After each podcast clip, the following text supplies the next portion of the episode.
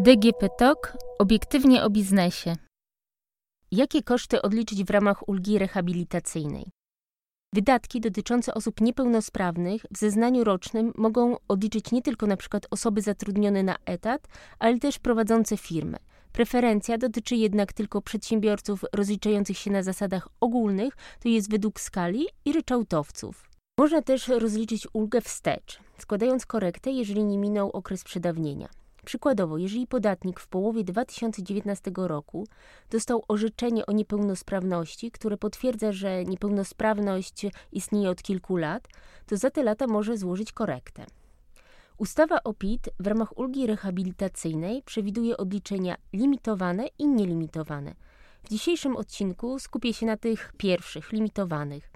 Będę mówiła o możliwości odliczeń przy założeniu, że podatnik ma do nich prawo, bo na przykład ma orzeczenie o niepełnosprawności albo ma na utrzymaniu rodzica z takim orzeczeniem lub niepełnosprawne dziecko.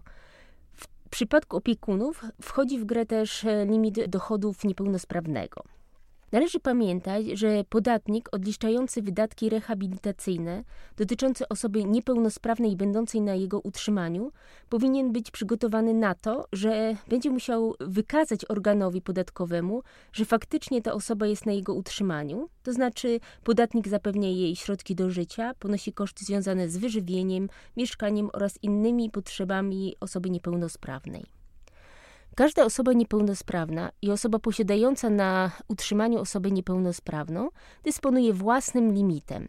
Dotyczy to także każdego z małżonków będących osobami niepełnosprawnymi. Podobnie jest w przypadku rodziców, którzy łożą na utrzymanie niepełnosprawnego dziecka. W przypadku wydatków limitowanych każdemu z rodziców przysługuje własny limit. Nie ma przy tym znaczenia, czy pozostają oni w związku małżeńskim, czy też nie. Tylko jeden limit ma osoba niepełnosprawna, nawet jeżeli ma na utrzymaniu jedną, dwie czy więcej osób niepełnosprawnych. Ale do rzeczy. Odliczeniami limitowanymi są wydatki związane z autami i psami asystującymi. Zalicza się do nich także koszty poniesione na opłacanie przewodników, osób niewidomych, pierwszej lub drugiej grupy inwalidztwa oraz osób z niepełnosprawnością narządu ruchu zaliczanych do pierwszej grupy inwalidztwa. W tych trzech przypadkach rocznie można odliczyć maksymalnie dwa tysiące dwieście osiemdziesiąt złotych. Trzeba pamiętać, że nie jest to ryczałt, odlicza się wydatki faktycznie poniesione. Ograniczona kwotowo jest też preferencja na leki i od niej zacznę.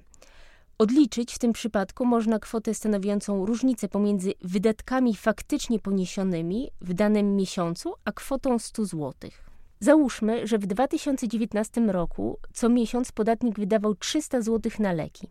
Oznacza to, że w rozliczeniu za ten rok może odliczyć dwa tysiące czterysta złotych. Przez dwanaście miesięcy bowiem miał nadwyżki ponad limit dwieście złotych.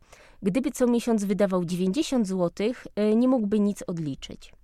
Zasada jest taka, że z ulgi może korzystać wyłącznie osoba z orzeczoną niepełnosprawnością, jeżeli lekarz specjalista stwierdzi, że powinna ona stale lub okresowo stosować pewne lekarstwa. Ponieważ w ustawie nie ma mowy, w jakiej formie lekarz powinien to zrobić, wystarczy ustne zalecenie. Jednak dla celów dowodowych warto zyskać odpowiednie zaświadczenie.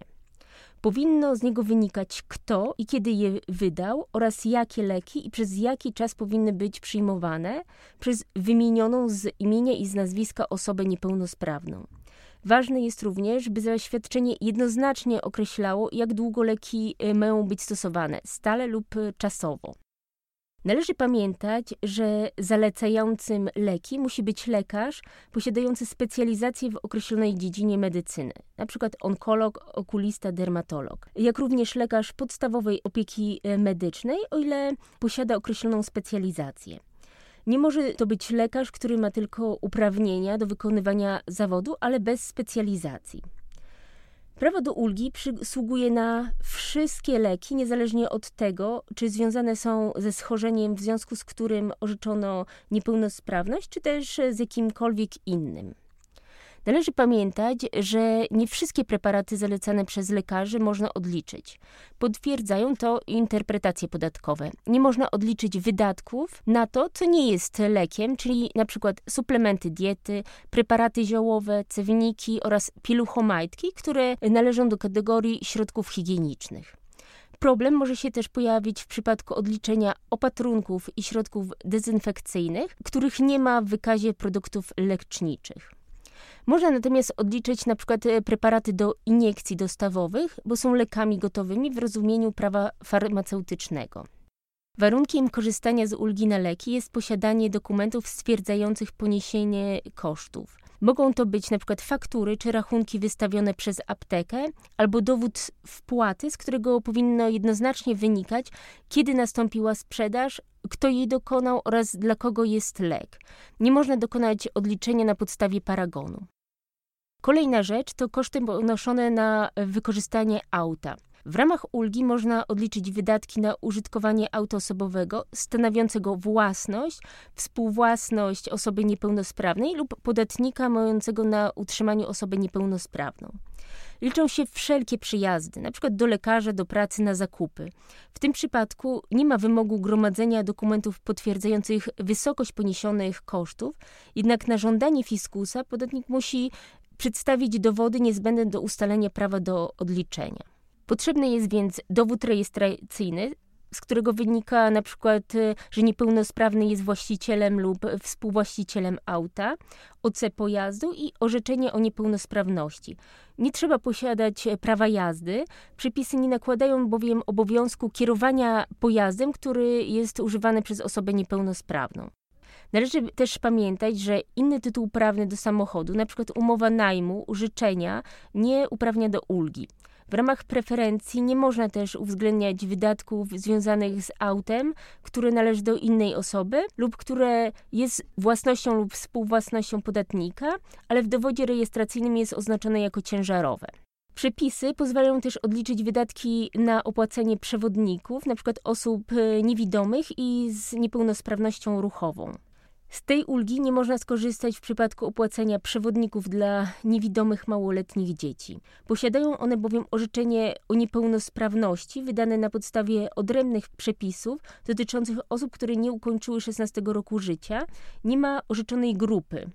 Natomiast ta ulga podatkowa przewidziana jest tylko dla osób niewidomych pierwszej lub drugiej grupy inwalidztwa oraz osób z niepełnosprawnością ruchową zaliczonych do pierwszej grupy inwalidztwa. Preferencja nie dotyczy też przypadków, gdy rodzice sami zajmują się np.